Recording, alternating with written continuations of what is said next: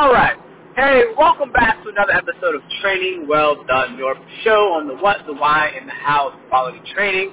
This is one of those driving episodes, so excuse the audio quality, and that's possible why this is. So I am driving to go meet some friends. I'm going to the Pool Patron, I guess, restaurant, bar, whatever. We just played a flag football tournament, and we won the tournament. We went 2-1, but we won a head-to-head. And I had a good day. And I wanted to talk to y'all about, as an adult, like a 30-year-old. I'm 30, right? I'm going to just lean into that. I'm 30. And, you know, playing with, other people in their 20s and 30s out here, I did this flag football tournament. And I had a really good day. Now, I'm going to put a disclaimer out there. Part of my good day was sponsored by the Nike Vapor Gloves. The day was sponsored by those. I grabbed those the night, just last night at 8:50 before Dick's closed, and those helped me with catching all the passes that I caught today. So shout out to those gloves. Beyond that, though, one thing I realized, so I've been working out a lot more. I think I mentioned this on one of the earlier episodes. I've been training a lot more consistently.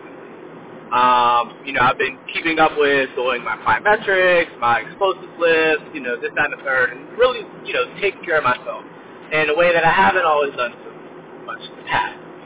I also spent a fair amount of time, on YouTube, watching, matchups like NFL, DBs, and wide receivers and stuff like that. I'm really into that. I watch, what the trainers teach and all that stuff in my free time, or my distracted time, really. And today I had a good day.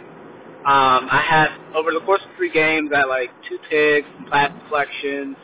I caught a couple pass fours, and just for context, I usually do not have that great of days when I am playing in my flag football league. I don't really do bad per se, but to consistently have got interceptions, deflections, scores, and in the first game, man up against a guy who maybe in high school he probably would have tore me apart, but for this.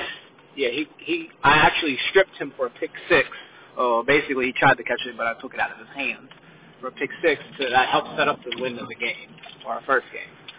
So, yeah, a little brag. I had to get that off my chest. But main point of this is, you know what, the door's over there. Let me walk over here. So, training like an athlete, which is the whole point of this episode, and the reason that's so important, and that I think so many people undervalue that as we get older, people tell me, oh, I'm, going to the gym, and I'm, they're doing some simple stuff in the gym. I am backing into a parking spot. Excuse my voice.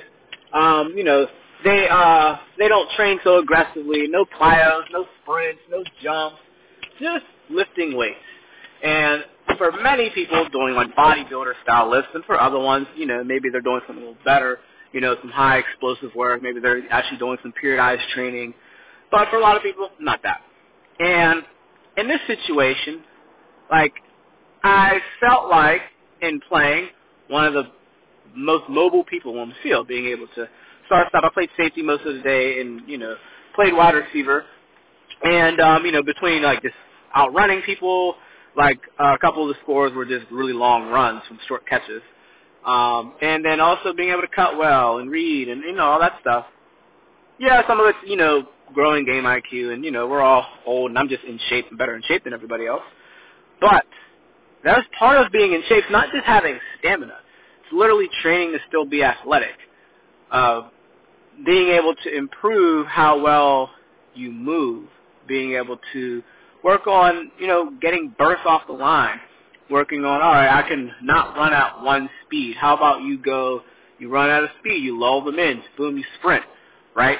You can make cuts, you can make jumps and, not hurt yourself. You can play aggressively or take gambles even because you have trained yourself to be able to make up for that ground, especially, playing in rec sports.